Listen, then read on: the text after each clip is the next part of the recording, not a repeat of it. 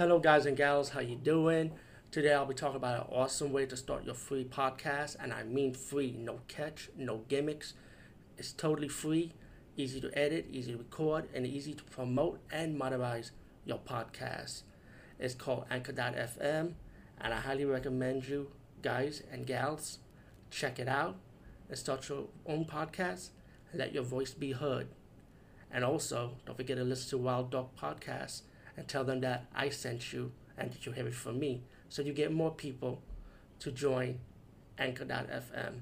You will not be disappointed because they will also put your podcast in other platforms and then make it very, very much easier for you. Have a great day, everybody. What's up, everybody? How you doing? Today we talk about a movie called Evil Dead Trap. This is an 80s Japanese horror movie. And um, only reviewed one Japanese horror movie from the 80s. It was called Gakidama. But I try to review as many Japanese horror movies from the 80s as much as I could, but they're so hard to obtain. They're so hard to get, you know.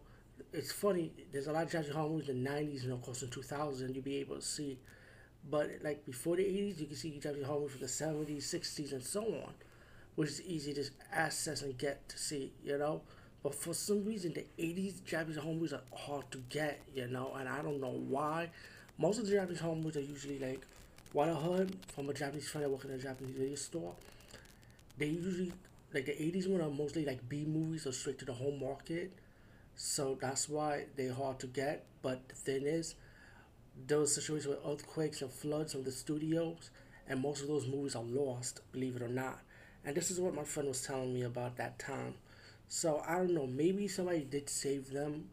Uh, I don't know. But in this case, Evil Dead Trap I did heard about. Um, never had a chance to come across the public domain, like get like a VHS transfer DVD format. I didn't have time to see those those movies because those other movies I want to catch up on. So today I have time and opportunity to see it. Um, I'm gonna be honest. I saw Evil Dead Trap Part One, Two, and Part Three all available on YouTube, but they're in the Japanese format. And um, I used the translation of Wikipedia, IMDb, to understand what the, what's going on in the movie. You know, by why, but even by watching the movie, I could figure out what was going on anyway. But um, I tell you one thing: Evil Dead Trap Part Two kind of have the Evil Dead Trap Part One vibe, but the style was kind of different. And Evil Dead Trap Part Three, I wasn't feeling it. Um, I mean, I just saw one reviewer talked about it, saying that they are connected, but to me, it didn't feel like it was connected to me to how it looked it. But anyway, I'm talking about Evil Dead Trap 1, and again, I did see the movie in the Japanese format, so let me just say it's all on YouTube, but be warned, warned, excuse me, it's in Japanese language only. But anyway, Evil Dead Trap 1 is like pretty obvious. They paying homage to the people, the guy that created it, it was pretty obvious he was paying homage to Italian Giallo movies or slasher movies. How the setup is with the killer being mysterious or who done it, like who's the killer. Um, the movie to me, and I'm going by what I would see if I did not look at Wikipedia. The movie looked like it was a reporter. She got this tape. She got she got her crew members to go with her to this like this abandoned factory like, and to investigate about this murder, how where it took place, and suddenly these um people start dying one by one. Um, each of the characters get into scenarios, situations around the um, abandoned warehouse. And um, one of the jobs, you want to meet this mysterious guy. And um, let me just fast forward because I don't want to spoil too much. But let me just say, this is 2020 when I'm reviewing it. So if anyone's in the movie Maleficent that came out in August, I know I'm saying the name wrong, James Wan's latest horror movie, let me just say something. I think James Wan did watch this movie, and you can add this movie into the collection of maybe that's one of the many movies that inspired James Wan to do Maleficent, you know?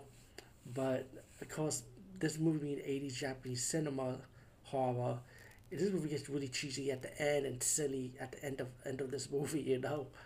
But um, the kill scenes, let me just say, is really good. I really like the kill scenes in this movie. So, so with 80s Japanese cinema, like it's like if you like Gakidama, then you'll like this one too because it's just silly in that type of level. Um, I'm gonna try and find more of these 80s Japanese horror Maybe there's some that's left over that nobody never talked about. Um, maybe some there's some still exists, you know. But anyway, um, I enjoyed this movie. Like I said, you can check it out on YouTube, all three of them. But be warned, it is in Japanese language only. And good night and over and out.